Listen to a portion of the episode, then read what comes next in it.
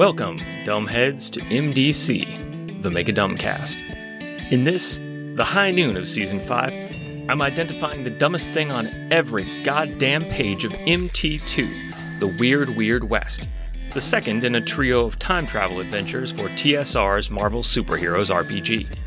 Every episode is one page, every episode is short. The Weird Weird West was written by Ray Winninger and published in 1989 by TSR. Today we're discussing page 13 of The Weird Weird West. Uh, this page concludes chapter 4, Meet the Crozar, which began on last page, and begins the Crozar base, a chapter that continues on to the next page.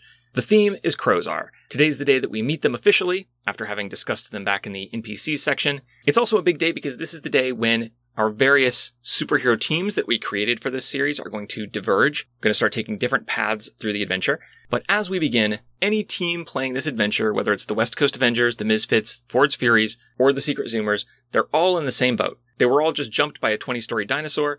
They all just survived somehow.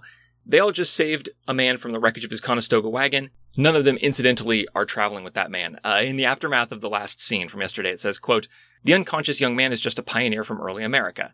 It goes on to say, quote, he met up with the Tyrannosaur who somehow forgot to eat him the first time around. As soon as he wakes up, he will try to flee. If the heroes try to follow or restrain him, they quickly find that he can offer them little aid. So, interesting play assumptions from this era where the author feels the need to address, like, well, when the innocent injured man is running away from the wreckage of his life and says that he wants nothing to do with the heroes, what if they chase him down and hogtie him? What then? So anyway, none of us are hanging out with this pioneer man. All of us have just survived being jumped by the dinosaur, and we're walking around in the desert. Quote, at this point, the heroes will probably pick a direction and begin moving in search of clues. No matter which direction they select, they will soon come upon a party of Crozar. This is one of at least a couple times in the adventure where the author just dictates, like, there's a map for you to walk around on, there's a whole area here, but this is the thing that needs to happen next, so no matter what the players do or where they choose to go, this is what they run into. Which is like fair enough. I don't love to run adventures that way, but it's an acceptable degree of illusionism. You're trying to make a story here. The main thing here is the story, not the map. So if we need to say whatever direction you walk, that's where the Crozar are, then that's fine. Here's the box text. Quote, As you make your way across the ravaged countryside, your senses are slowly beginning to adjust to the strangeness. Overhead, the odd combination of World War I era biplanes, futuristic space fighters, and pterodactyls no longer seems so startling. On a distant ridge, you see a small unit of Napoleonic troopers trying to bring down a mastodon side by side with a group of medieval Chinese diplomats. Good eye to pick out that they're diplomats from this distance.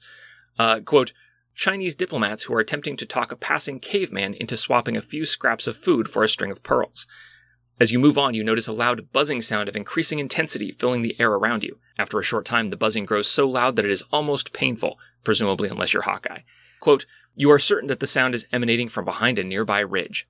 So, all this interesting shit is happening. There are planes overhead, more dinosaurs, futuristic people with presumably future technology. There's some people trying to hunt a mastodon who you could maybe help and befriend, but you pass all of that up. You do it in the box text just to make sure. Instead, you walk until you hear a buzzing sound. The buzzing hurts and it's coming from behind a ridge. Faced with dinosaurs and spacemen and Napoleonic soldiers and mastodons and did I say cavemen? And cavemen on one side and a painful stationary buzzing on the other, you think, yeah, let's go see what's happening with that buzzing. Let's, let's approach the painful noise. So, you do.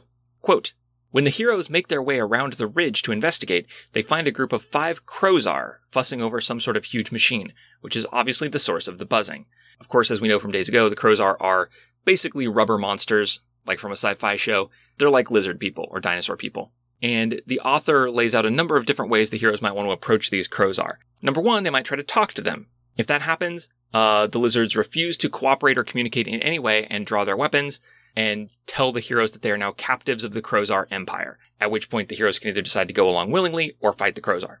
It's also possible, it says here, that the heroes might just figure, well, they're lizard people, they're probably bad, let's just go ahead and jump them. And if that happens, then you can automatically sneak up on the Crozar. The thing is, the machine is so loud, the buzzing is so loud, that the Crozar have no chance to detect your approach, so any stealth is automatically successful, proving once again how vital it is, as recommended in last adventure, to have a stealth specialist on every team.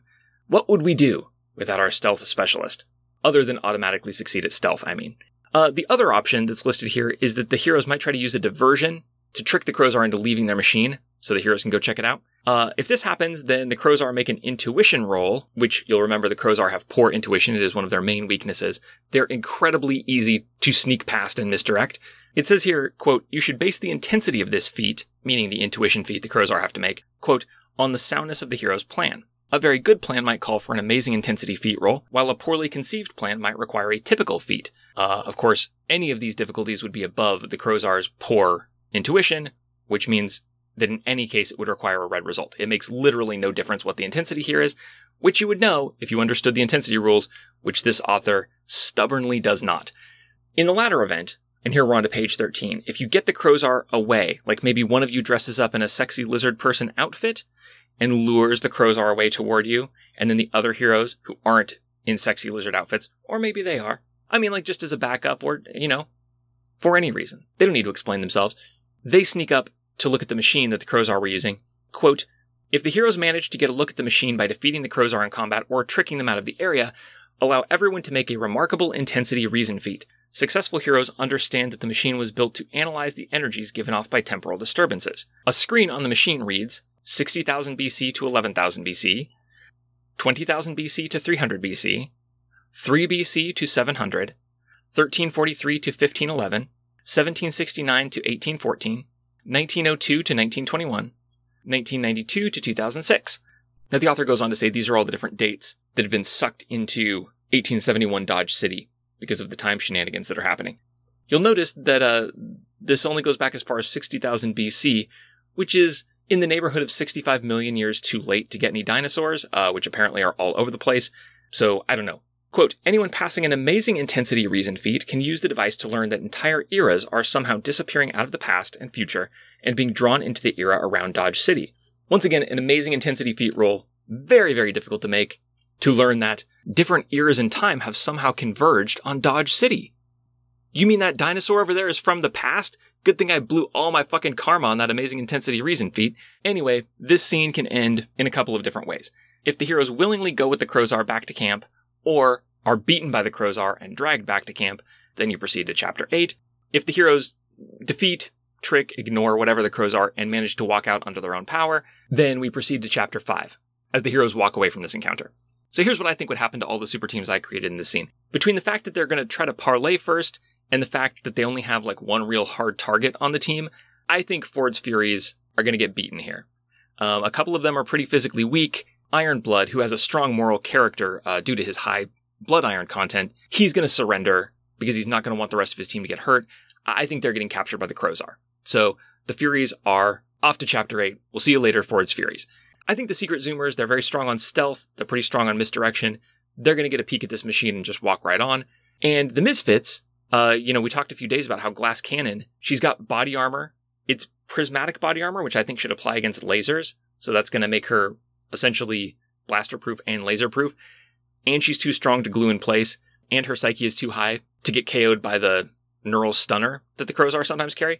I don't think she's going to be affected by any of the Crozar weapons. So I think the Misfits are probably going to fight and trounce these Crozar and then continue on their way looking for the Crozar camp. That means that the Zoomers and the Misfits both move on to chapter 5, which also begins on this page. Whether the heroes are looking for the Crozar camp or not, it's the next thing they find. If you walk into the desert, just like you found the Crozar no matter which direction you went, you find the Crozar camp no matter where you go.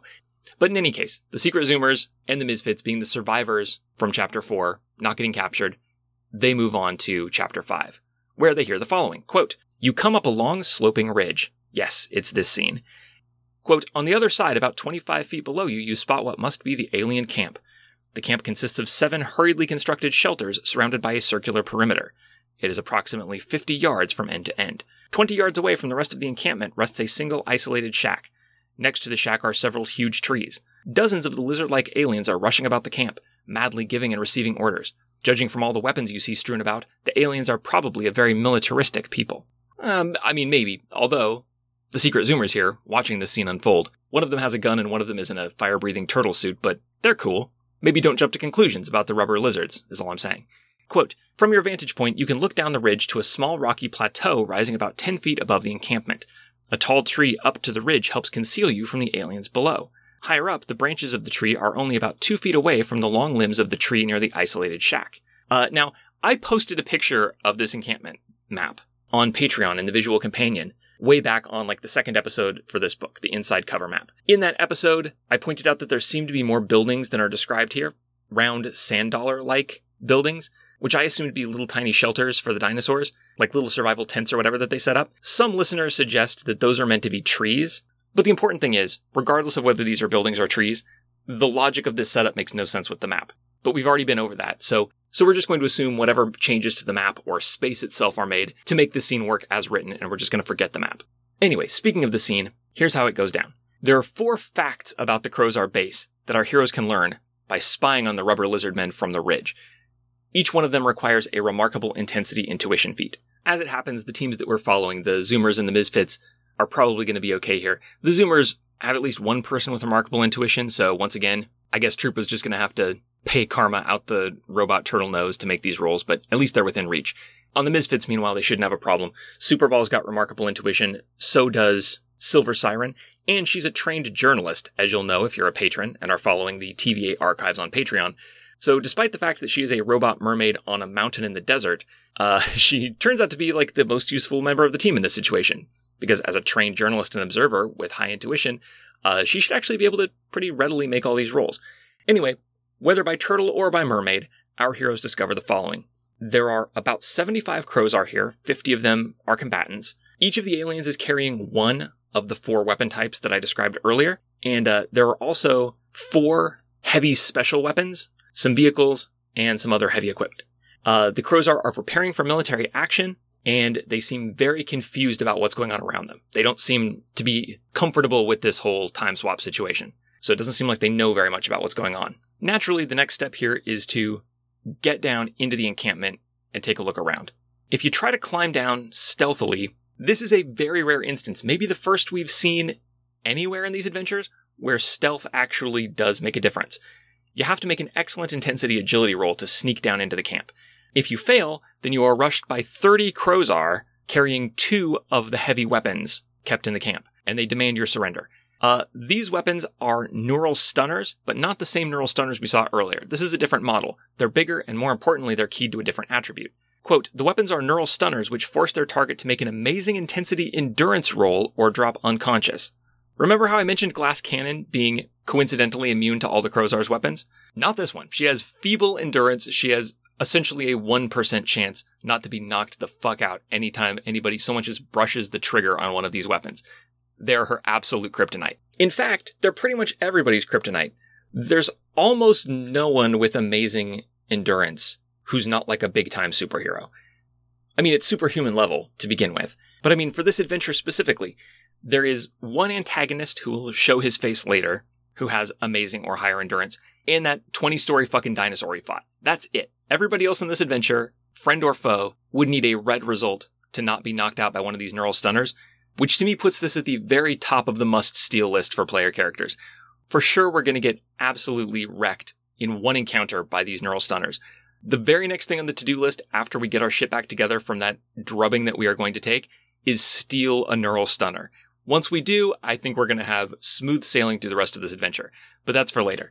For now, just taking a slight peek onto page 14, it notes that if you do make your stealth roll, then snooping around the camp only has a good intensity to get all of the aforementioned clues. So, if you don't have keen eyesight like Hawkeye, or a background in journalism like Silver Siren, the robot mermaid, then you may have to climb down the tree and risk capture to snoop around. Now, there's a lot more to do in this camp, and we're going to have to talk about it on future days. So we're kind of caught in the middle of a scene. It's a little awkward to pick a dumbest thing here. So I'm going to pick up on a little thing.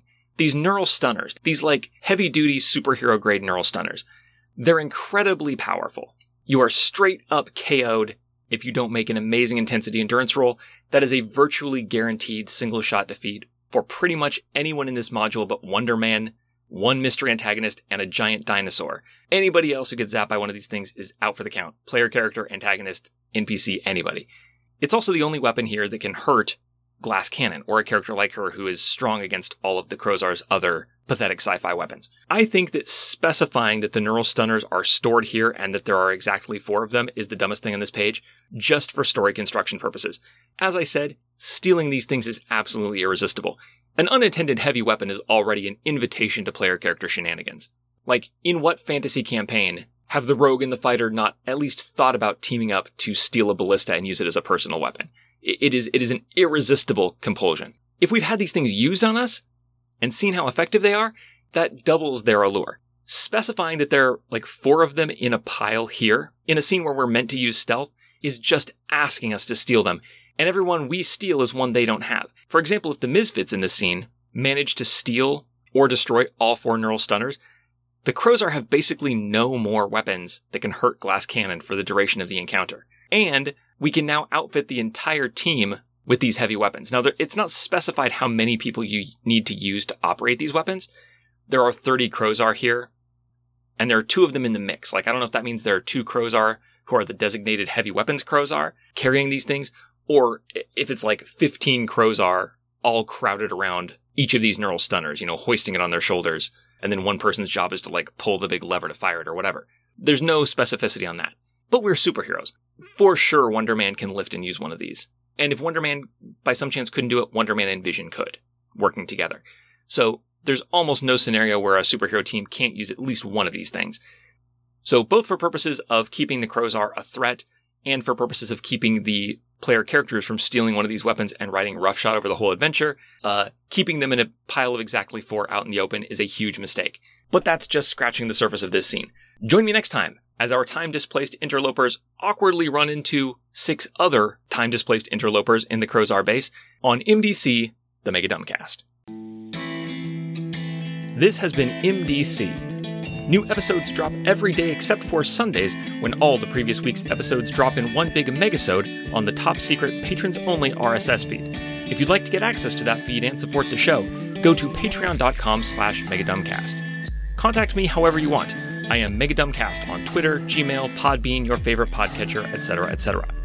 This episode's theme music, used under Creative Commons license, is Western Firefight 2 by Cullah, whose work you can find at cullah.com.